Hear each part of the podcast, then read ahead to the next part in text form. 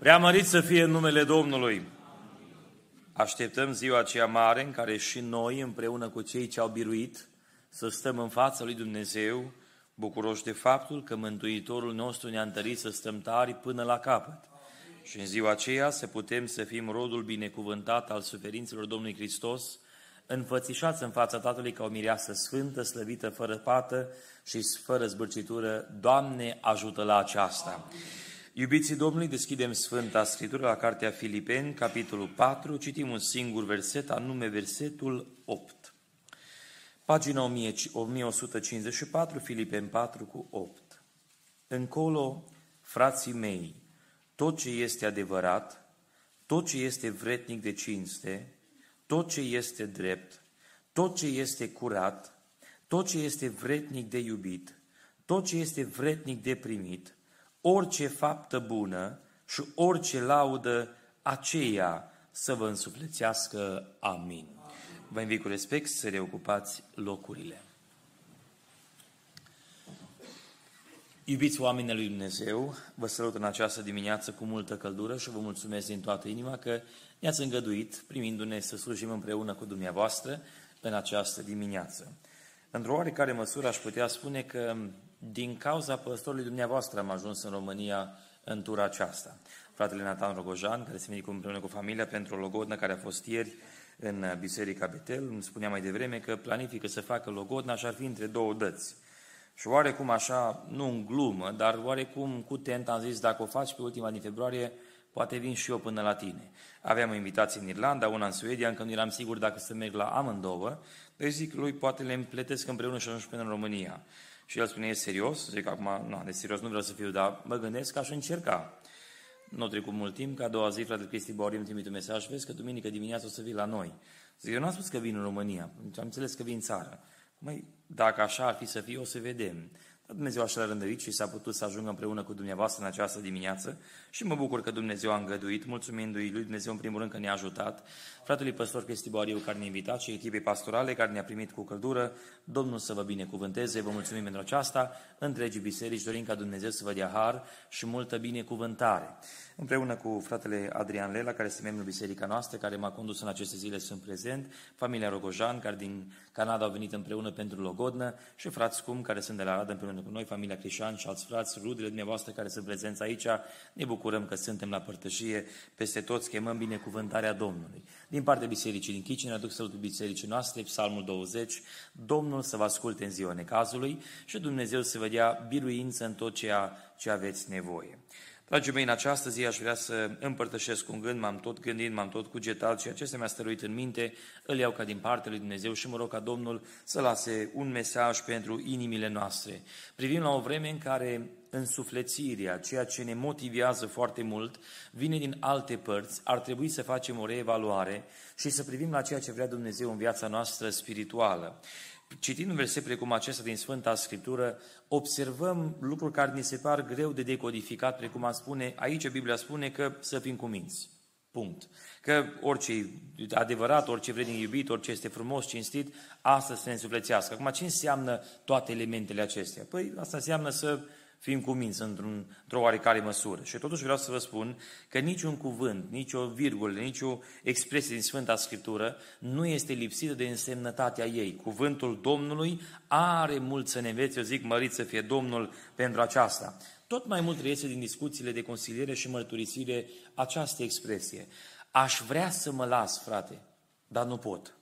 Dacă aș putea, m-aș lăsa, dar nu pot să mă las, mi-este foarte greu. M-am legat cu jurământ, au trecut câteva zile, m-am pocăit iar, iar m-am întors la Domnul. Orice fac, aș vrea să mă las, dar nu pot. Și atunci se pune o întrebare, de ce nu pot oamenii să se lase de luptele care ei le au tot mai des? Această expresie vine în special în urma unor momente când omul s-a mărturisit, s-a căit, a plâns înaintea Domnului, cu sinceritate și după aceea iar este prins în laț și iară cade într-o luptă. De ce tot cad? Aș vrea să mă las, dar nu pot. Am fost la rugăciune, am luat până și zile de post și parcă tot văd că nu mă lasă lupta aceasta. De ce încă mă lupt cu aceste probleme? Aș vrea să vă spun, dragii mei, că la fundamentul acestor lupte stă așa numita însuflețire, lucrurile care sunt înmagazinate în inima, în Duhul nostru și care ne dau ghes nouă ca oameni. Vă dau câteva exemple. despre fratele Simionuc Mariț, fratele Simionuc mi era numit dumnealui, era spus că citea undeva la 80 de capitole din Scriptură pe zi. Uh, omul acesta cunoștea Biblia aproape pe de rost. Fratele Nelu Filip, păstor de la Baia Mare, îmi spunea într-o întâlnire care avea sesem în Arizona împreună, la un moment dat de o întâlnire cu dumnealui. I-a vizitat la biserică și predicând dumnealui, spune uh, fratelui păstor de acolo să citească un verset. Se ridică fratele păstor, deschide Sfânta Scriptură, citește versetul, se pune apoi jos. Fratele Simonul după se îi spune, mai șișește odată. Se ridică fratele, scrie iară Biblia, citește cuvântul, se pune jos înapoi. Frate, mai șișește odată. Se ridică iară fratele un pic mai indignat, mai supărat, deschide iară Biblia, păcește mai răstit, mai supărat, închide înapoi stă jos. Frate, mai șișește odată. Mai, se uită fratele așa un pic supărat și el zice la Neru Filip, ia citește tu. Eu ziceam, știam lecția, m-am ridicat, am citit cu atenție, cu punct, cu virgulă, mă pun jos. Zice fratele Simeonoc, măi, cum se face că cei scris nu șișiți și ce nu-i scris șișiți? Adică, dragii mei, când începe să influențezi așa de mult Biblia, mentalitatea, gândirea, vocabularul tău, încep să vorbești biblic. Fiind găzuit într-o familie, spunea sorii din casă, n-ai un medicament, am un cusur la cap.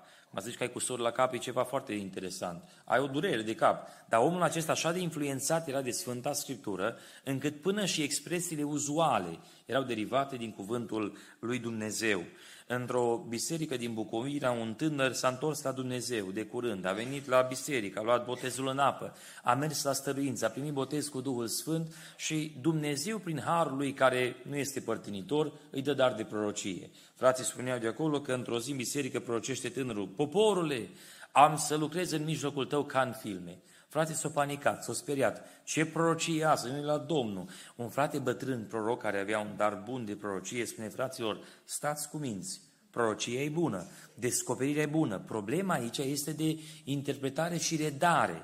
Băiatul ăsta încă nu are un vocabular bisericesc nu a fost la studiu biblic, încă nu învăța cum e cu minunile lui Dumnezeu, că Domnul în Biblie a făcut mari minuni, el a văzut lucruri științifico-fantastice în filme. Și el a asimuit că ce vrea să facă Dumnezeu e așa de mare, încât numai în filme vezi așa ceva. Era contextul de unde venea Dumnealui.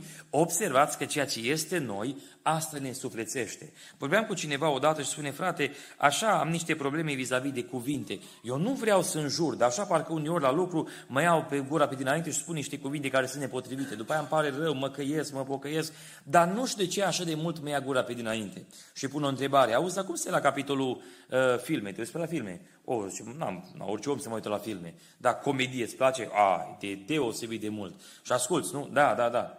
Dar acolo se înjură mult? Acum știi cum e, la comedie se înjură foarte mult.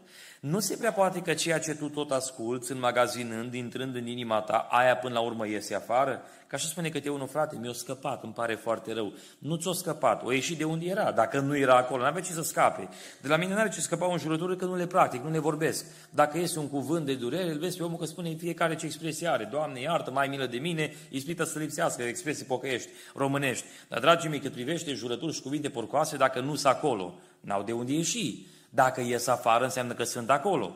Întrebarea este cum au intrat acolo. Este o problemă de însuflețire, ceea ce este în inima noastră. Ei, în vremea preindustrială, ca să te relaxezi, să ai un timp fain, copil fiind, mergeai afară, te jucai cu bicicleta, cu mingea, te plimbai cu oamenii prin sat. Era parte din viața umană. Mi-aduc aminte, copil fiind, crescând la Timișoara, am găsit o bicicletă veche, ne-am bucurat că era bicicleta noastră și am luat un prieten, ne-avem să facem un tur de Timișoara. Am mers ne așa în jurul cartierului și am, zis, am făcut prin toată Timișoara, am fost cu bicicleta.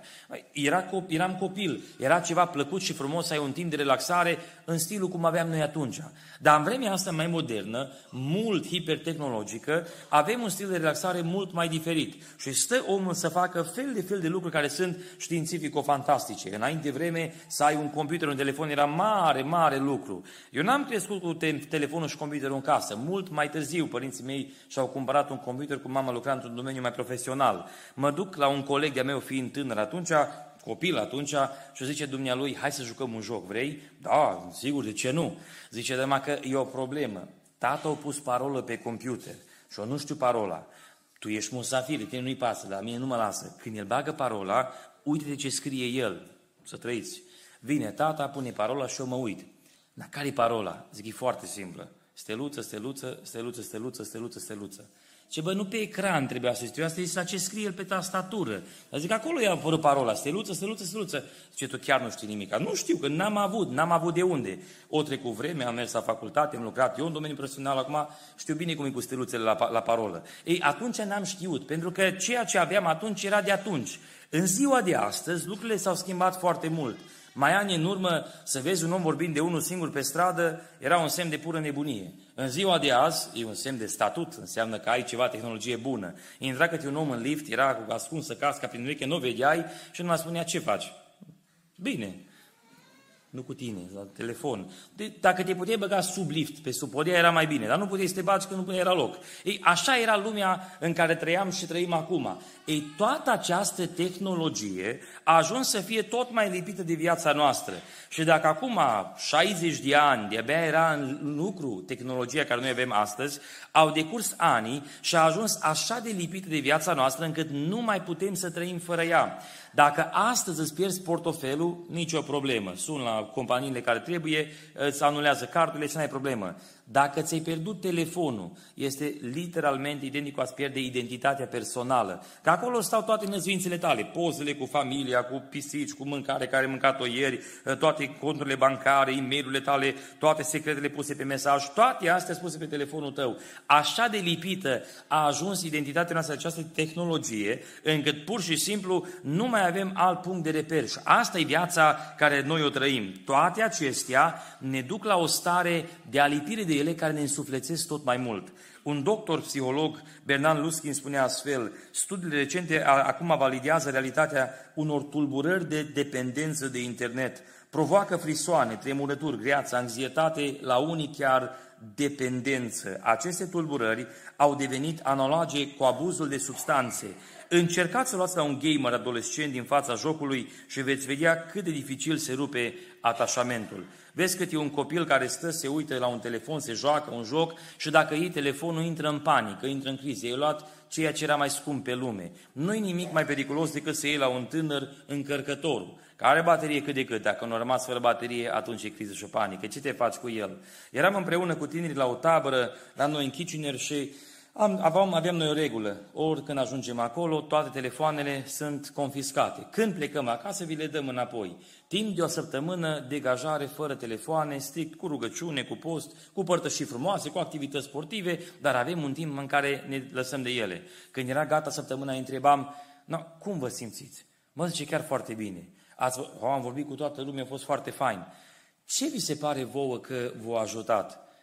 Mă, ce gândindu-ne acum, n-am avut telefonul. N-am avut telefon, n-am avut timp să ne uităm la oameni în ochi, să vorbim un pic cu ei, să mai ieșim afară, să mai gustăm un pic de aer, vedem câte o veveriță, mai intrăm în la rugăciune. Am fost un pic mai degajați. Pentru că aceste lucruri au ajuns așa de lipite de viața noastră, încât pur și simplu nu mai avem punct de reper fără ele. Și ne conturează domeniul de influență care în inima noastră tot mai mult ne pun în inimă aceste lucruri. Ei, acum, în domeniul penticostal, religios, cum vreți să-l numiți, noi vom spune că aici este o linie foarte bine definită între principii și încredințări. Că acum, e un păcat să folosești telefonul? Nu e un păcat. E un păcat dacă intri pe internet din când în când? Nu e un păcat. De fapt, toată ziua intrăm pe internet să ne plătim bilurile și câte alte lucruri. Astea toate fac parte din tiparul vieții moderne.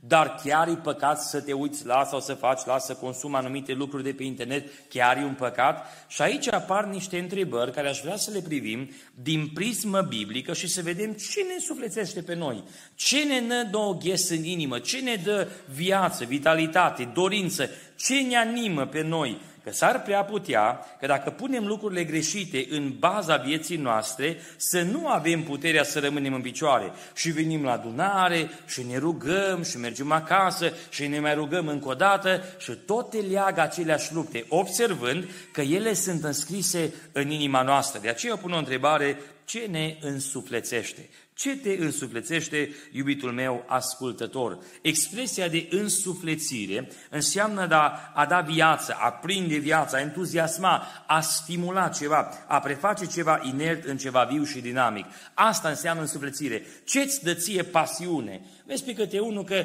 vine în casa lui Dumnezeu și e așa obosit și întristat și necăjit și stă acolo și el spune, așa m-am bucurat la casa Domnului. Dacă aia e bucuria, păi ferească ne Sfântul Dumnezeu. Dar așa vin oameni. Nu m-am bucurat la casa lui Dumnezeu. Și vezi că în alt context e așa plin de viață. La meci, dă gol, dă dă gol, dă gol. Și vezi că e plin de, e pasiune. Mă, se vede că asta chiar îi place. Și copiii noștri privesc la noi. Ceea ce nouă ne place și ne pasionează, îi va pasiona și pe ei. Și ne mergem la casa lui Dumnezeu și cântăm. Nu cred că este nimic mai interesant decât să cânți minciuni în adunare îmi ridic mâinile spre cer și te slăvesc. Și cum ai ridicat mâinile? A, nu, dar ce eu ridic mâinile la mare, ridicați mâinile la mare. Dar ai cântat, îmi ridic mâinile. Frații, frații, nu le ridic. Și dacă așa vine câte o motivare, fraților, hai să nu mințim în biserică, îmi ridic mâinile spre cer și te slăvești. Și măcar un pic încerc să îmi corectez greșeala. Ceea ce în inima ta va arăta cât de mult te entuziasmează lucrurile acestea. Dacă te pasionează la casa lui Dumnezeu, te bucuri în prezența Domnului, vei fi mișcat de ele, vei veni cu bucurie. Și dacă nu, se va vedea lucrurile acestea. Atunci se pune o întrebare, ce ne însuflețește. Observați că versetul acesta conține mai multe elemente care pot da ghes oamenilor, dau viață, dau vitalitate, dorință, dinamism oamenilor, dar el vine ca o concluzie. Ni se spune încolo, frații mei. Încolo înseamnă o concluzie. După ce am explicat ce am avut de explicat, acum vine concluzia. Care este concluzia? Concluzia apare în versetul 9. Ce ați învățat, ce ați primit și auzit de la mine și ce ați văzut în mine faceți și Dumnezeul păcii va fi cu voi.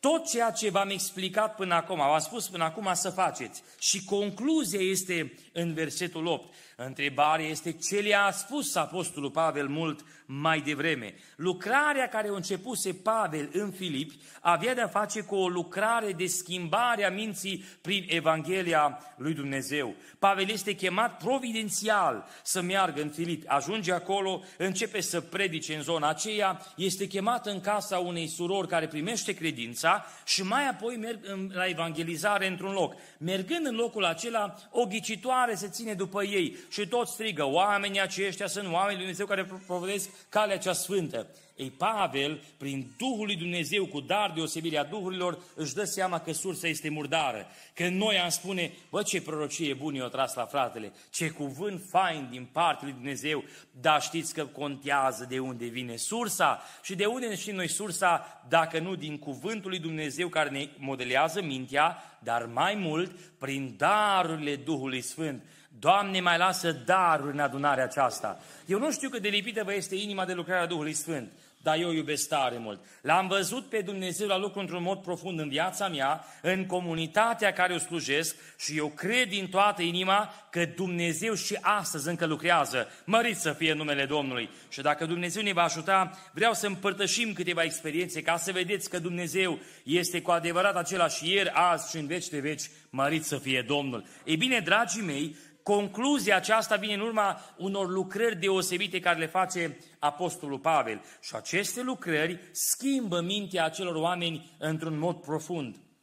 În urma acelei eliberări, în urma faptului că este dus în temniță, Dumnezeu face iar o minune, iese afară, oamenii se pocăiesc și se întorc la Domnul. Și acum Apostolul Pavel le trimite câteva mesaje care au de-a face cu ideea schimbării minții. În fapte, în, în Filipeni, în capitolul 1, cu versetul 9, ne spune și mă rog ca dragostea voastră să crească tot mai mult în cunoștință și orice pricepere, ca să deosebiți bine lucrurile alese pentru ca să fiți curați și să nu vă potigniți până în ziua venirii lui Isus Hristos, plin de rodul neprihănirii, prin Isus Hristos, spre slava și lauda lui Dumnezeu. Orice cunoștință, pricepere, mintea să fie înnoită și curățată de Dumnezeu. Filipeni 2 cu 5. Să aveți în voi gândul acesta care era și în Hristos Isus. Mintea trebuie să fie inundată de Duhul lui Dumnezeu și de Domnul Isus Hristos. Filipeni, capitolul 3, cu versetul 13. Fraților, eu nu cred că l-am apucat, dar fac un singur lucru. Uitând ce este în urma mea și aruncându-mă spre ce este înainte. Mintea mea o dezic de ceea ce a fost, mă las de trecutul meu, mă arunc înainte și îmi doresc ca Duhul meu, mintea mea, să fie inundate de slava și de bunătatea lui Dumnezeu. Când mintea mea este inundată, se schimbă, viața mea ia un nou contur, viața mea se schimbă într-un mod profund. Ei, care este scopul acestei schimbări? Chemarea de a fi noi înșine o lumină pentru cei din jur. Pentru că, dragii mei, în fața unei societăți stricate, noi trebuie să fim un punct de reper pentru oameni, nu un punct de reper chicios, ci o trăire curată pentru Dumnezeu. Astfel, dar, prea iubiților, Filipeni 2 cu 12, după cum întotdeauna ați fost ascultători, duceți până la capăt mântuirea voastră cu frică și cu tremur, nu numai când sunt eu de față, ci cu mult mai mult acum în lipsa mea, căci Dumnezeu este acela care lucrează în voi și vă dă după plăcerea Lui și voința și înfăptuirea. Dumnezeu e Cel care ne-a chemat. Dumnezeu e Cel care ne sfințește prin Duhul Sfânt. Dumnezeu e Cel care ne schimbă mintea și schimbarea aceea trebuie să se vadă. Doamne ajută la aceasta! Nu-i paradox mai mare ca un creștin așa numit născut din nou, care nu trăiește ca un creștin născut din nou. Eram încă la școală în România până plecasem în Canada și de mic au, au știu colegii că eu sunt pocăit. Părinții mei luaseră recent atunci botezul și am început să merg la biserică. Îmi plăcea să citesc în Biblie, am primit o Biblie de copii cu ilustrații, am citit-o până am rupt coperțile și eu eram predicatorul clasei, vorbeam colegii de Dumnezeu. La un moment dat, după câțiva ani de școală, un coleg îmi spune așa într-o pauză mea deoparte, auzi, să știi că și eu sunt pocăit ca și tine. Bă, dar era cel mai bătăuș din clasă, era cel mai rău, vorbea cel mai colorat dintre toți, dar el era pocăit ca și mine. Eu mă întreb, un pocăit adevărat ar trebui să se observe sau nu? De la o distanță mare să se știe că tu ești un copil al lui Dumnezeu. Doamne ajută la aceasta! Și necesară în viața noastră, dragii mei, să se vadă această schimbare. Și noi tindem înspre un standard de exemplificare al unei pocăințe trăite curat. Pavel spunea, ce ați văzut în mine să faceți și Dumnezeul păcii va fi cu voi. Această expresie, fă ce zice popa, nu ce face popa, e cât se poate păguboasă și de nepotrivită. Păi dacă noi predicăm cuvântul Domnului, dacă noi chemăm oamenii la pocăință, n-ar trebui noi înșine să trăim pocăința? Doamne ajută la aceasta! Dar apare o problemă. Ce ne însuflețește? Care sunt lucrurile care nouă ne dau ghes, ne dau viață, ne animă și ne dau dinamism în trăirea noastră? Observați aceste expresii care Apostolul Pavel le spune și să le găsim înțelesul biblic fiecăruia, ca mai apoi să înțelegem ce să nu facem în viața noastră ca să nu fim contaminați. În primul rând spune, frații mei, tot ce este adevărat. Eu pun o întrebare, ce este adevărat? Ceva ce nu este minciună, ceva ce nu este ascuns, dovedit ca fiind autentic. Ce este adevărat după Sfânta Scriptură? Păi, în primul rând, dragii mei, spune Sfântul Cuvânt al lui Dumnezeu că această carte, Cuvântul lui Dumnezeu, este adevăr. Sfințește prin cuvântul tău, Ioan 17 cu 17. Cuvântul tău este adevărul. Ei, dragii mei, vă pun o întrebare. Cât de aproape este cuvântul lui Dumnezeu de inima dumneavoastră? Ne spune Iosua 1 cu 8, cartea aceasta a legii să nu se depărteze de gura ta, ține-o înaintea ochilor tăi zi și noapte, meditează asupra ei, să te însuflețească. Eu pun o întrebare, cât de aproape este cuvântul lui Dumnezeu de inima noastră? Mă miră faptul că suntem gata să recităm fel de fel de jucători de fotbal, uh, politicieni câți vrei cu numele și cu mandatele lor, toate le cunoaștem. Dacă spun, frate, zi un verset din Biblie. Da, frate, eu n-am memoria așa de bună, las ca alții. Măi, eu nu zic memorie bună, eu te întreb, zi un verset din Biblie. Da, păi frate, acum nu chiar contează lucrurile astea. Contează. Eu mă întreb cât de mult ne însuflețește cuvântul lui Dumnezeu. Știm de toate, citim în prostii, iertați-mi expresia, dar se vede tot mai des că știm tot mai puțin cuvântul lui Dumnezeu. A, spune acolo undeva Moise că ă, să iubești pe aproape tot ca pe tine însuți. Bă, dar spune Domnul Hristos în predica de pe munte. Da, dar acolo undeva în, în, în Vechiul Testament, de la Nou. Ă, dragii mei, așa ne exprimăm arătând că noi avem o foarte slabă relație cu cuvântul lui Dumnezeu. Un frate predica odată, așa mai interesant de felul dumnealui, fraților, să ne pocăim, că zice Biblia acolo, la pagina 80, că Avram, fraților, să ne pocăim, că așa zice în Biblie. Și observați, dragii mei, că așa de mult cunoaștem Sfânta Scriptură, încât se vede pe lângă noi. Avem o conversație cu cineva și spuneam, auzi, după ce putem cunoaște noi un proroc? Că venea cu proroci internaționali care au prorocit, care au spus, auzi, eu vă pun o întrebare, după ce cunoaștem noi un proroc? Auzi, frate, ce astea sunt lucruri așa, puierile. Vai, Doamne, iartă-mă, cum se puierile? Eu te întreb încă o dată, după ce putem cunoaște noi un proroc? auzi, nu, nu mă lua cu din astea. Nu, eu te iau cu Sfânta Scriptură, eu te întreb, după ce cunoaștem un proroc, cât am presat eu, n-a putut să-mi dea un răspuns. Păi spune Hristos, după roadele lor îi veți cunoaște, în primul rând. Dar chiar nu știm a ta Biblie, dar noi știm multe. Ce te însuflețește? Cuvântul lui Dumnezeu este adevărul și îmi doresc ca El să locuiască de plin în inima noastră. Doamne ajută la aceasta! Tot ce este adevărat, ce mai este adevărat, dragii mei? Duhul lui Dumnezeu este adevărul. Va veni Duhul adevărului, spunea Hristos, Ioan 14 cu 17, și când vine Duhul lui Dumnezeu în inima ta, atunci îți umple inima de adevăr din partea lui Dumnezeu. Cum stați cu umplerea la capitolul Duhul Sfânt? Odată, ani mulți în urmă, am fost la o stăruință. Atunci au fost ceva minunat și de atunci ce se mai întâmplă? Cum stați la capitolul umplere cu Duhul Sfânt? Știți că Dumnezeu și astăzi încă botează cu Duhul Sfânt? Încă mai toarnă Duhul Sfânt în vase, încă mai dă biruință? Mai credeți lucrul acesta? Am fost martor la momente deosebite când Dumnezeu a botezat cu Duhul Sfânt. Eram într-o biserică și eram împreună la stăruință, un tânăr era în rugăciune în față, stăruia după Duhul Sfânt.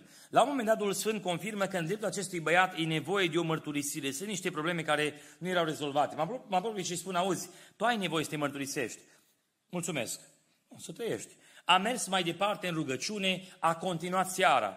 Înspre sfârșitul rugăciunii, mă bate cineva pe umăr, mă întorc, e băiatul acela, auzi, vreau să vorbesc cu tine, dar și cu fratele cu tare. Bine, mergem împreună și intrăm într-o, într-o sală, spune ce ai pe inimă și începe mărturisirea. Vreau să vă spun că dintre cele mai grele lucruri care le poate mărturisi un om, le-am auzit acolo, lucruri care sunt de-a dreptul din cele mai de jos păcate.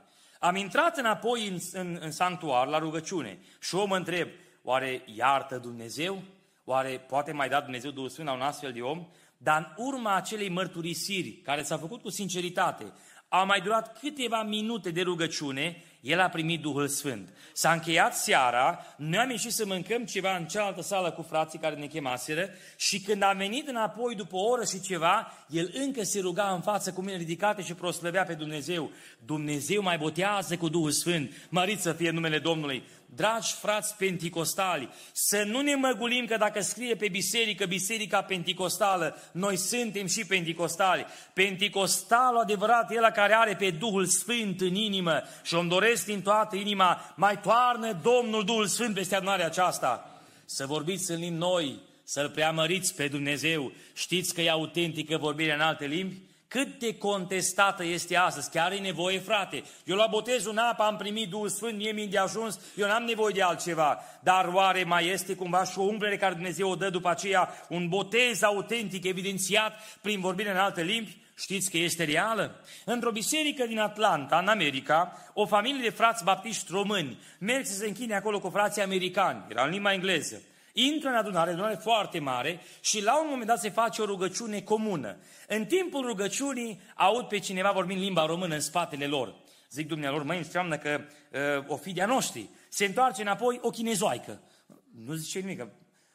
Probabil că în vremea vechi comunist o fi studiat în România, cum veneau cu Ceaușescu, atunci mulți chinezi, comunismul și din cauza aceea, când e gata rugăciunea, zicea fratele, așa rugăciune în limba română, de preamărire la adresa lui Dumnezeu în viața mea, eu n-am auzit. Așa cuvinte locvente, așa frumoase, așa expresii, eu n-am auzit niciodată. Mă întorc înapoi și când e gata rugăciune spun, pacea Domnului. Și asta mine așa un pic speriată. De unde ai fost în România? Ea nu zice nimic. Tu vorbești limba română, nu? Se uite așa un pic suspect la el, zice în engleză, eu nu te înțeleg. Zice, nu, ea pe engleză acum, auzi, dar zice, tu ai fost cumva în România? Zice ea, eu sunt născut în America. Nici nu știu unde e România pe hartă. Zice, nu, nu, nu, nu înțeleg. Tu mai înainte ai vorbit în limba română. Unde ai studiat? Ai studiat undeva într-o facultate din România? Zice, domnule, eu, eu nu știu despre ce vorbiți. O, dar zice, eu sunt botezată cu Duhul Sfânt, eu vorbesc în alte limbi. În rugăciune mă rugam în alte limbi. Dacă ai înțeles ce am, am spus, spune și mie că tare m-aș bucura să aflu și eu ce zicea Duhul Sfânt din gura mea. Dragii mei, eu vreau să vă spun, Duhul Sfânt încă botează. Lucrarea este încă autentică, Dumnezeu încă mai toarnă un lemn în vase și ce-mi doresc pentru dumneavoastră ca pentru noi, să mai toarne Dumnezeu Duhul Sfânt din ceruri. Că degeaba avem multă teorie, degeaba știm multe, degeaba căutăm de toate, dacă nu-i prezent Duhul Sfânt în inima noastră. Doamne, îmbracă-ne cu putere. Tot ce este adevărat, aia să ne sufletească. Adevărat e cuvântul lui Dumnezeu, adevăratul e Sfântul Duh care Dumnezeu îl dă peste noi. Ce mai este adevărat, dragii mei? Ne spune Psalmul 93 cu versetul 5, mărturiile tale sunt cu totul adevărate. Sfințenia îi podoaba casei Domnului. Și vrea Dumnezeu sfințenie, că acolo unde se sfințește omul, se apropie omul de Dumnezeu, acolo Dumnezeu își onorează lucrarea. Știți că Dumnezeu încă mai are mărturie? Știți că Dumnezeu încă mai face vindecări și de eliberare? Eu l-am văzut pe Dumnezeu la lucru și o zic mărit să fie numele Domnului. Cu vreo un an jumate în urmă, așa ceva, doi ani în urmă, o familie din biserică mă sună, frate Andrei, am vrea foarte mult ungerea cu un de lemn pentru soția. A rămas gravidă. Mai devreme cu ceva luni, numai ce pierduse o sarcină la jumătate de termen. A născut copilul și a murit în urma nașterii. A fost foarte dificil și zicea soțul, mă tem să nu fie din nou încă o dificultate și aș vrea foarte mult să faceți o rugăciune și ungerea cu un de lemn. Soția mea are și un sistem de tensiune foarte periculos, o poate da peste cap foarte rău și foarte greu pentru ea. Dar te rog un lucru, zice el, nu spune încă la nimeni, că nu vrem încă să știe dacă s-a întâmplat ceva, măcar să nu mai trecem prin aceeași traumă și durere. Ne întâlnim la biserică duminică dimineața și în urma programului facem rugăciunea. Îl iau împreună cu mine pe fratele Amos Hozan, băiatul fratelui păstor Vasile Hozan, este prezbiter în biserica noastră și zic facem rugăciunea împreună. Am făcut ungerea cu un de lemn, ne-am rugat, Domnul să vă binecuvânteze, au plecat acasă. A doua zi mă întreabă fratele Amos, mă sună, mai Andrei, de ce am făcut ungere la sora Naomi? Dar de ce mă întrebi? Nu, dar eu te întreb de ce am făcut ungerea. Acum, noi vorbim deschis ca și slăjitori între noi, dar dacă am fost rugat să nu zic, n-am zis. Dar de ce mă întrebi? Auzi, eu spun ceva. Eu am avut o cunoștință din partea lui Dumnezeu. Sora Naomi gravidă și Dumnezeu va ajuta și totul va fi foarte bine cu ea. Băi, zic, sună și spune Da, frate, mi și frică. Era prima dată când s-a manifestat dar de cunoștință la fratele Amos. Până atunci n-a avut să se altă înștiințare. Prima dată. Și Andrei, mi și frică. Băi, sună și spune, îi zic eu. O sună și spune, s-au întărit familia, dar încă erau câteva luni în față, să vedem ce va fi. Dumnezeu care e credincios cuvântului său, a ajutat sora să meargă până la capăt, a născut cu bine, am făcut binecuvântarea în biserică, am mărturisit această minune că Dumnezeu vorbește și împlinește, mărit să fie numele Domnului. Poate asta e o lucrare prea micuță pentru unii. Știți că am văzut și lucrări mai mari și vreau să vă fac geloși, dragi frați pentecostali, că eu nu știu cum stați la capitolul lucrarea Duhului Sfânt. Nu vă cunosc, v-am mai văzut încoace încolo pe internet, fratele Cristi bine cunoscut, dar dragii mei vreau să vă spun, eu știu că avem un Dumnezeu care și azi lucrează și eu vreau să vă fac geloși că Dumnezeu ăsta și la Deva încă mai vrea să lucreze. Mărit să fie Domnul. Erau cu vreo șapte ani, opt ani aproape acum în urmă. O soră de la noi naște un copilaj. Da, sarcina a fost dificilă, nașterea a fost foarte grea. Îi fac o operație foarte complicată după ce naște. Primele două zile au fost cum au fost, după care deodată i s-a făcut foarte rău.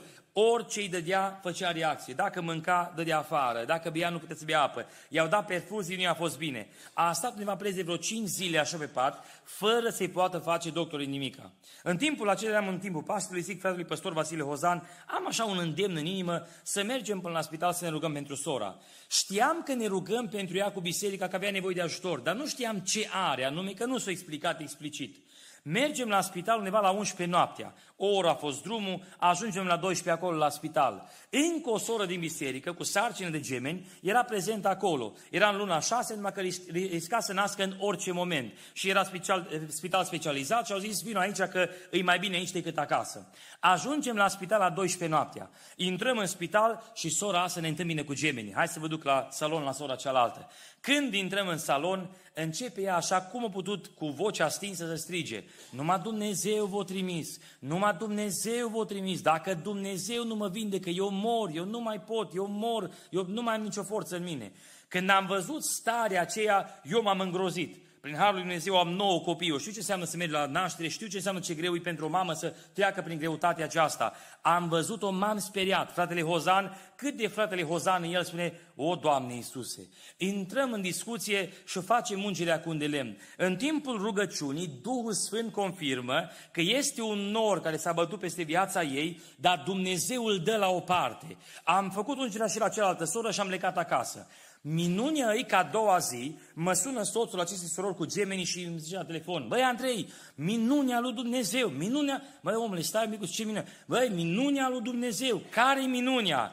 Aseară, după ce ați plecat de la spital, în două ore după aceea, sora o mâncat și o băut. În patru ore s-o scula pe picioarele ei și o mers să ia copilul în brațe. În două zile o externat-o acasă fără absolut nicio problemă. Mărturisea ea în biserica aceasta că Dumnezeu e viu și lucrează. Mărit să fie numele Domnului. Sora cu gemeni a dus până la 9 luni, a născut cu bine, două gemeni bine, acum fetițele sunt mai mărișoare și Dumnezeu o onorat rugăciunea. Avem un Dumnezeu mare, mărit să fie Domnul. Mai credeți în lucrările Duhului Sfânt, dragi frați pentecostali? Degeaba ne postăm pe biserică, degeaba predicăm pe ele, dacă nu le trăim personal. Dumnezeu este același ieri, azi și în veci, mărit să fie Domnul. Și îmi doresc pentru dumneavoastră, mai toarnă Duhul Sfânt în adunare peste noi, Domnul. Mărturiile tale sunt cu totul adevărate. Care sunt ultimele mărturii care le ai tu cu Dumnezeu? Nu frații slujitori, nu aia care merg din coace încolo, care tu personal din biserică le ai cu Dumnezeu. Când a lucrat în casa ta ultima oară Domnul să dea izbăvire, să dea biruință, să-ți asculte ție Dumnezeu rugăciunea, ca Domnului cerul și pământul. Când te-a ascultat pe tine ultima oară Dumnezeu?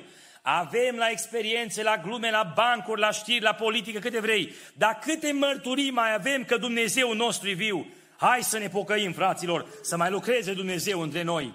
Mărturiile Domnului sunt cu totul adevărate. Realitatea despre Dumnezeu este o realitate. Romani, capitolul 1, ne pitează la 18 în jos că Dumnezeu e real. Însușirile nevăzute ale lui Dumnezeu se văd în natură și te uiți la complexitatea naturii în care noi trăim. Nu este aparat digital pe lumea aceasta care să poată înregistra cum înregistrează ochiul. Creăm computere mari cu multă memorie, dar niciun aparat din lume n-are memorie nelimitată ca și creierul. Este o lucrare deosebită. Când te uiți la aceste lucrări, nu poți să spui decât mărit să fie Domnul. Mare Dumnezeu avem și cât de minuțios ne-a creat Dumnezeu. Ăsta e Dumnezeul nostru. Asta este adevăr, dragii mei. Și Dumnezeu este adevărat. Și vrea Dumnezeu să credem în El. Închinarea autentică este un adevăr. Să vă închinați în Duh și în adevăr. Ne place mult să cântăm și în special în vremea în care noi trăim, mult se mai cântă. Și vreau să vă spun, este o mare diferență între închinarea care o facem noi uneori și într-o închinare reală, proșternută în fața lui Dumnezeu. Știți cât de sfânt și de mare este Domnul? În ceruri ni se spune că îngerii strigă Sfânt, Sfânt, Sfânt este Domnul. În Apocalipsă ni se spune că cei 24 de bătrâni, când se spune un cuvânt de la tron, își aruncă coroanele și se aruncă în fața lui Dumnezeu. Gândiți-vă ce este în cer. Gândiți-vă ce atmosferă. Și o vin în biserică cu mine în buzunar și mește gumă. Preamărit să fie Domnul. Dragii mei, îi sfânt Dumnezeu și vrea să fim sfinți în toată purtarea noastră. Asta înseamnă să trăiești în duh și în adevăr. Să nu ne măgulim că dacă facem un pic de show la muzică, asta e închinare. Dumnezeu și ia închinare de oriunde, munții laudă pe Domnul, păsările cântă spre slava lui Dumnezeu, numai omul vrea să fure slava Domnului. Știți că împarte Dumnezeu cu noi bunătățile sale, harul său, îndurarea, milea, bogățiile sale, le împarte cu noi. Un singur lucru Domnul nu împarte, slava-i numai a Domnului. El să rămână binecuvântat și noi în smerenie să-L preamărim pe Dumnezeu. Dragii mei, închinare în Duh și în adevăr, însuflețiți de Duhul Sfânt, ne-a deschis Domnul mintea să-L vedem pe Dumnezeu mare. Spuneam, frate, mă, mare Dumnezeu și tot mai mare devine pe cum te apropii de El. N-ai cum să nu-L vezi ca mare când vezi cum lucrează, cum face, cum botează, cum dă biruință, cum dă eliberare. Mărit să fie Domnul. Ăsta înseamnă adevăr în Biserica lui Dumnezeu. Tot ce este adevărat să vă însuflețească. Și vă dau acum un contrast. Ne place nouă în era modernă să ne delectăm relaxându-ne la un show, la un film. Și noi spunem, care e frate păcatul? Ce păcat am făcut, Doamne, iartă-mă acum, pentru un film să merge în iad? Eu nu vă spun uh, că merge în iad pentru un film. Eu vă pun numai în contrast. Ce este de fapt un film? O minciună, nu? Niște actori care nu-i cheamă cum îi cheamă, iau alte nume, alte identități, fac un show pentru noi în care orice scenă este o minciună, nu e reală. Este făcută și uh, digital în spate să apară munții cum trebuie să apară și monștri și câte alte lucruri. Totul este o minciună, o fabricație. Asta este o falsitate. Și Pavel spune tot ce este adevărat să vă însuflețească. Dacă eu stau la lucruri care sunt false, care n-aduc nicio zidire, care nu mă ajută, care nu mă întăresc, ce înmagazinez în inima mea? Eu închid ochii și vreau să văd vedenile lui Dumnezeu. Aș vrea ca Elisei să văd cerul deschis, să văd slava Domnului, carele Domnului să le văd. Dar cum să vezi vedenile Domnului, că în atunci când închizi ochii, vezi acțiunile la filmul de aseară. Observați, dragii mei, tot ce este adevărat, aia să vă însuflețească. Eu nu vin acum cu legalism, cu alte lucruri, eu vă zic doar cum spune Sfânta Scriptură, judecați voi singuri dacă e normal să dăm timpul nostru celor care duc necurăția în lume și să lăsăm părtășia cu Dumnezeu. Vii la stăruință, te rogi, Dumnezeu lucrează. Am avut o stăruință acum de ce și Dumnezeu a făcut lucrări frumoase la Kitchener. În miercuri seară, după a treia zi de stăruință, primesc așa un îndemn din partea unui și spun fraților, fraților, Trebuie să ieșiți în față. Nu numai tinerii care stăruie, sunt persoane în biserică care de multă vreme au pierdut părtășia cu Domnul. Se roagă și nu mai simt părtășie, nu mai simt harul, au pierdut libertatea aceea cu Dumnezeu. Ieșiți în față că ne rugăm cu voi. S-au simțit că era Duhul Sfânt, că au început să vină în față și bătrâni, și tineri, și copii, s-au văzut că au început să vină frații. Un frate vine în față, începe să se roage, începe să laude pe Domnul în alte limbi, ridică mâine pe sus și preamărește pe Dumnezeu. A doua zi îmi spune, frate Andrei, știi ce s-a întâmplat? Eram să plecăm cu familia într-o călătorie și când să plecăm am făcut accident, ne-a lovit cineva mașina. N-am mai putut pleca, ne-a luat la reparat, ne-a dat alta închirie și n-am avut ce pleca la călătorie. Am venit la biserică, în schimb, și vreau să spun că pentru mine a făcut Dumnezeu și stăruința și accidentul. De multă vreme nu mai simțeam pe Domnul. Asteară Dumnezeu m-a cercetat. L-am simțit că m-a eliberat, că m-a atins, că mi-a dat har. Eu zic, mărit să fie numele Domnului. Și vin spărtășia cu Biblia, cu cuvântul, cu Domnul, cu Duhul Sfânt, pentru un serial, pentru un show, dragii mei, ne-a furat diavolul părtășia. Și Pavel spune, tot ce este adevărat, aia să vă însuflețească. Doamne ajută la aceasta. Tot ce este vretnic de cinste, zice mai departe. V-am spus că e mult de discutat aici. E un verset simplu, dar nu e același lucru. Sunt lucruri complexe care Pavel, prin Duhul Sfânt, le exprimă pentru noi. Tot ce e adevărat să fie noi. Dar, al doilea rând, tot ce este vretnic de cinste. Asta e ceva onorabil, nobil, ceva frumos, plăpând, cu greutate, serios. Asta înseamnă ceva ce este vretnic de cinste. Ce este vrednic de cinste, dragii mei? Spune întâia Cronici, capitolul 16, cu versetul 9. Cântați, cântați în cinstea Lui, vorbiți despre toate minunile Lui. Domnul vrednic de cinste. Îi mai dăm la Dumnezeu slava care îi se cuvine, dragii mei? Și dacă mă numiți tată, unde mi este cinstea de tată? În fața părintului nostru pământesc copii fiind, am ascultat cu reverență. N-am ieșit din ton, din vorbă, dacă nu sus la ora de la ora de, am ascultat. Dar dacă Dumnezeu e Tatăl nostru, îi mai dăm cinstea cuvenită lui Dumnezeu, îl mai onorăm pe Dumnezeu printr-o trăire curată și frumoasă, Doamne ajută la aceasta. Dumnezeu este vrednic de cinste. Știți că frații din biserică sunt vrednici de cinste? Ne spune cartea Tit, capitolul 2, cu versetul 2. Spune că cei bătrâni trebuie să fie treji, vretnici de cinste, cumpătați, sănătoși în credință, în dragoste și în răbdare. Dragi tineri din adunare, știți că frații ăștia bătrâni, cum arată ei? Îs vretnici de cinste? Spunea Richard Wurmbrand, pentru voi ne-am rugat în lanțuri, plângeam în închisoare ca Dumnezeu să vă țină credința, să nu vă lase peste ani. S-au rugat pentru noi. Ani la stăruință au fost înaintea Domnului, au postit, s-au rugat să dea Domnul biruință și azi ironizăm că las că bătrân, că nu înțeleg, că nu știu. Știi că frații din biserică sunt vrednici de cinste? Merită să fie cinstiți înaintea Domnului, că sunt oamenii care Dumnezeu ne-a dat în adunare, mărit să fie numele Domnului. Și noi vorbim de rău, noi râdem pe seama lor, facem glume, dragilor, să ne pocăim, că Dumnezeu vrea să cistim pe frați. Privești la fratele lângă tine, a, mi se pare că stai mai slabă, stai mai nu știu cum. Și prin ăla mai slab, uneori Dumnezeu face lucrări. Într-o seară mă sună un frate și îmi zice, frate Andrei, Vreau să spun că azi noapte a fost un episod foarte interesant. Mărturisisem după aceea într-un cuvânt că am avut o noapte când a fost foarte greu, acum câteva săptămâni, n-am putut să mai dorm toată noaptea, am fost frământat și m-am învârtit în pată în continuu. Și mă sună fratele ăsta plângând, frate, în noaptele care vorbeai tu, Dumnezeu m-a sculat neva pe la ora două noaptea. Și îmi spunea Duhul Sfânt, roagă-te acum pentru Andrei, roagă-te pentru Andrei. Știi care a fost gândul meu? Să roage Andrei pentru mine. Păi dar zice, el e păstor, eu nu sunt. Dar mi-ar fi și parcă și rușine să mă rog eu pentru el.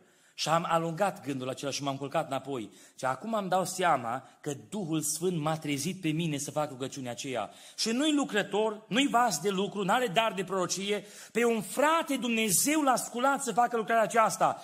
Frații sunt vrednici de cinste, că în ei Dumnezeu a pus darul divin, Duhul Sfânt al lui Dumnezeu, mărit să fie numele Domnului prețuiți pe frați, cinstiți pe frați în adunare.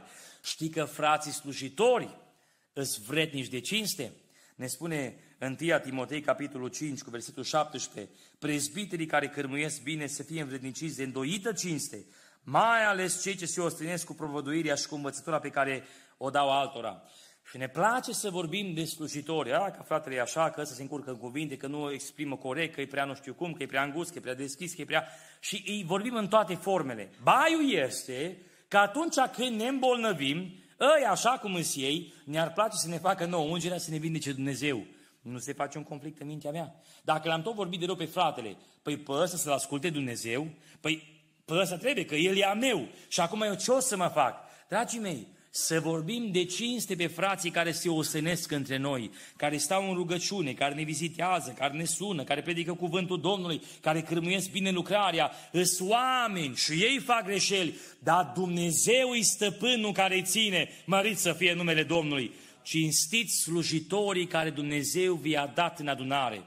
Când stai cu un om tot mai mult îi vezi și slăbiciunile și greșelile și momentele dificile, toate acestea cinstiți pe frați că sunt oamenii care Dumnezeu vi-a dat să vă cârmuiască, să vă călăuzească pe calea Domnului. Priviți pe cine cinstim noi.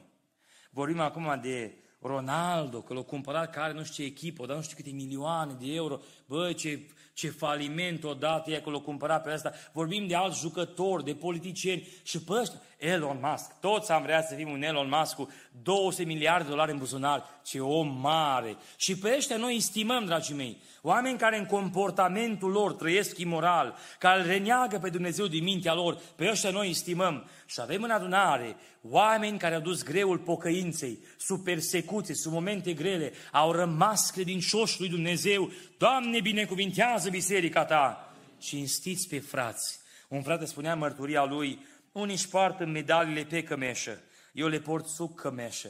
La o singură bătaie comuniștii mi-au rupt trei coaste. Dar eu aici sub cămeșă port medaliile mele. Ei, dragii mei, ne uităm la oameni cu bani, cu mașini scumpe, cu case mari, îi cinstim că ăștia sunt vrednici de cinste. Și de multe ori, ăla care nu-l baci tu în seamă, care stă noaptea în rugăciune pentru biserică, să dea Domnul cuvânt, să dea Duhul Sfânt, să facă vindecări în pe ăla ascultă Domnul, nu pe alții, pe ăla ascultă Domnul și tu nici n-ai știut. Doamne, binecuvintează frații, să cinstim pe frați. Că Pavel spune, tot ce vretnic de cinste, asta să vă însuflețească. Te mir că ai prejudecăți, gânduri rele, pe toți îi vezi negri în fața ochilor. Păi dacă toată ziua asculți numai bârfă, numai cuvinte rele, numai lucruri necurate, aia se va întâmpla. Hai apropie de Domnul Iisus Hristos, prinde cuvântul, lasă pe Duhul Sfânt să intre în inima ta, cinstește oamenii lui Dumnezeu și Domnul îți va da ghesta pocăință. Doamne ajută la aceasta. Spune Apostolul Pavel, tot ce este drept. Aia să vă însuflețească. tot ce este drept, corect, neprihănit, aprobat de Dumnezeu, echitabil, just, asta înseamnă tot ce este drept. Ce este drept în adunare, în viața de credință, dragii mei? Judecata fără părtinire, în Deuteronom 16 cu 19 ne învață să nu privim la fața omului care avem de-a face. În Iacov ni se spune, dacă intră între voi așa unul bine îmbrăcat, pus la punct la patru ace, îi spui, șezi aici în față. Dacă intră unul așa mai sărac, mai, îl pui șezi acolo sau la picioarele mele. Observați că noi facem părtiniri între frați. Știu pe ăla, ăla din familia cu tare. Ei au fost oameni mai slabi și de îngeri și de cuge, dar ce să face și ei de noștri. Așa privim noi pe frați și Dumnezeu ar vrea ca tot ce este drept să ne însuflețească o judecată dreaptă. Nu suntem toți în mâna lui Dumnezeu și dacă unii avem mai mult și alții mai puțin, spune în Corinteni 4, și dacă ai ceva, ce ai tu să nu fi primit? Și dacă ai primit, de ce te lauzi ca și cum n-ai primit? Nimeni nu s-a născut ca așa o vrut el să nască. Dumnezeu în dreptul fiecăruia dă și binecuvântare și ajutor și zidire și putere Domnului cel ce dă. Mărit să fie numele Domnului. Și dacă poți vorbi har de la Dumnezeu, dacă poți umbla pe picioare harul Domnului, dacă mai ai suflare în piept și n-ai nevoie de o mașină să-ți dea aer, ăsta e harul Domnului. Mărește pe Dumnezeu. Nu te măguli că ești tu mai sfânt, mai tare, mai, mai, tare, mai mare. E Dumnezeu care a fost bun cu tine tine. Uite de la bunătatea lui Dumnezeu, că bunătatea lui te îndeamnă la pocăință. Doamne ajută la aceasta. Ce este drept, judecata fără părtinire. Lauda faptelor bune este dreptate în ochii lui Dumnezeu. Vă citesc din 2 Corinteni, capitolul 8, cu versetul 24. Să vedeți ce ne învață Apostolul Pavel despre a lăuda faptele bune. 2 Corinteni 8, cu versetul 24, ne spune Sfânta Scriptură. Dați înaintea bisericilor o dovadă de dragostea voastră și arătați-le că avem dreptul să ne lăudăm cu voi. Să ne lăudăm cu voi. Lasă, frate, să nu mândrească, să fie smerit. Așa ne place nouă să lăudăm pe oameni la mormântare. Vai, ce bun a fost! Avea așa o inimă răbdătoare, așa de plăpân, ne făcea languș când mergeam la ea acasă, întotdeauna, cu ceai ne aștepta. Ce frum, ce, ce frate, ce soră bună a fost! Dar cât a fost în viață, a, lasă-mă în pace, că și venim cu fel de fel de argumente. Dacă ni mort îl lăudăm, era o cântare veche frumoasă, nu la mormânt le trebuie trandafirii, ci în căsuța în care ai crescut. Degeaba îți lauzi mama și tata și plângi după ce au murit. Dacă toată viața e necinstit, nu ți-o păsat de ei, nu e vizitat, nu e sunat, toată viața a fost cum a fost. Dragii mei, să fim în stare să lăudăm pe Domnul pentru oameni care fac lucrări frumoase. Lauda aia Domnului noi încurajăm pe frați. Frate, m-a zidit cuvântul care l-ai avut astăzi. Frate, cântare care ai cântat-o, m întărit în ziua de azi. Soră, mâncare care ne-ai trimis a fost de la Dumnezeu în momentul acesta. Oameni buni, să lăudăm faptele bune. Toată lauda lui Dumnezeu.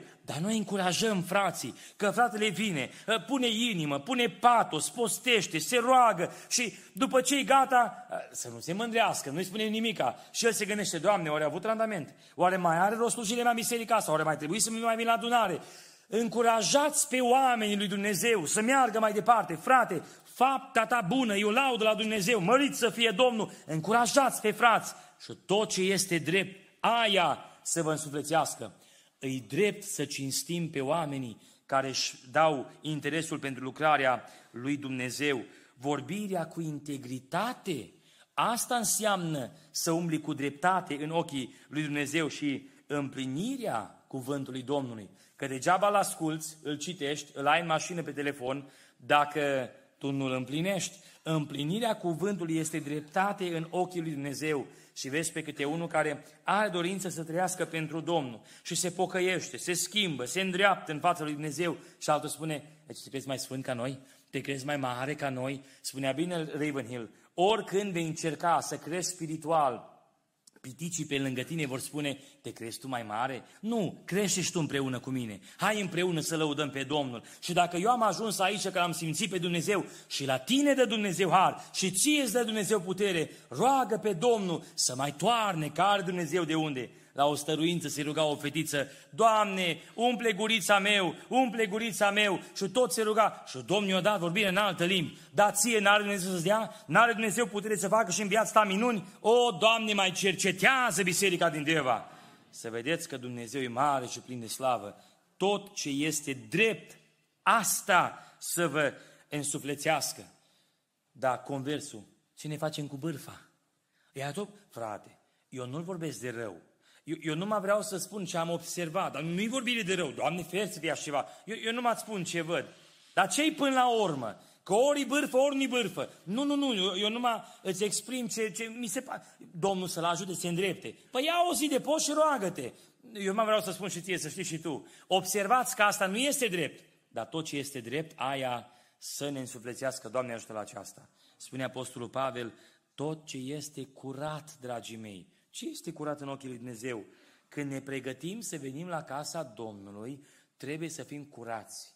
Nu doar că ne spălăm hainele, ne și schimbăm hainele. Ne spune în Geneza 35 că Iacov cu familia lui pleacă la Betel și în drum spre Betel le spune, schimbați-vă hainele, scoateți afară cerceii, nu puteți merge la casa Domnului cum vreți voi, acolo e locul sfânt, acolo coboară prezența lui Dumnezeu, acolo a fost scara care am văzut eu noaptea.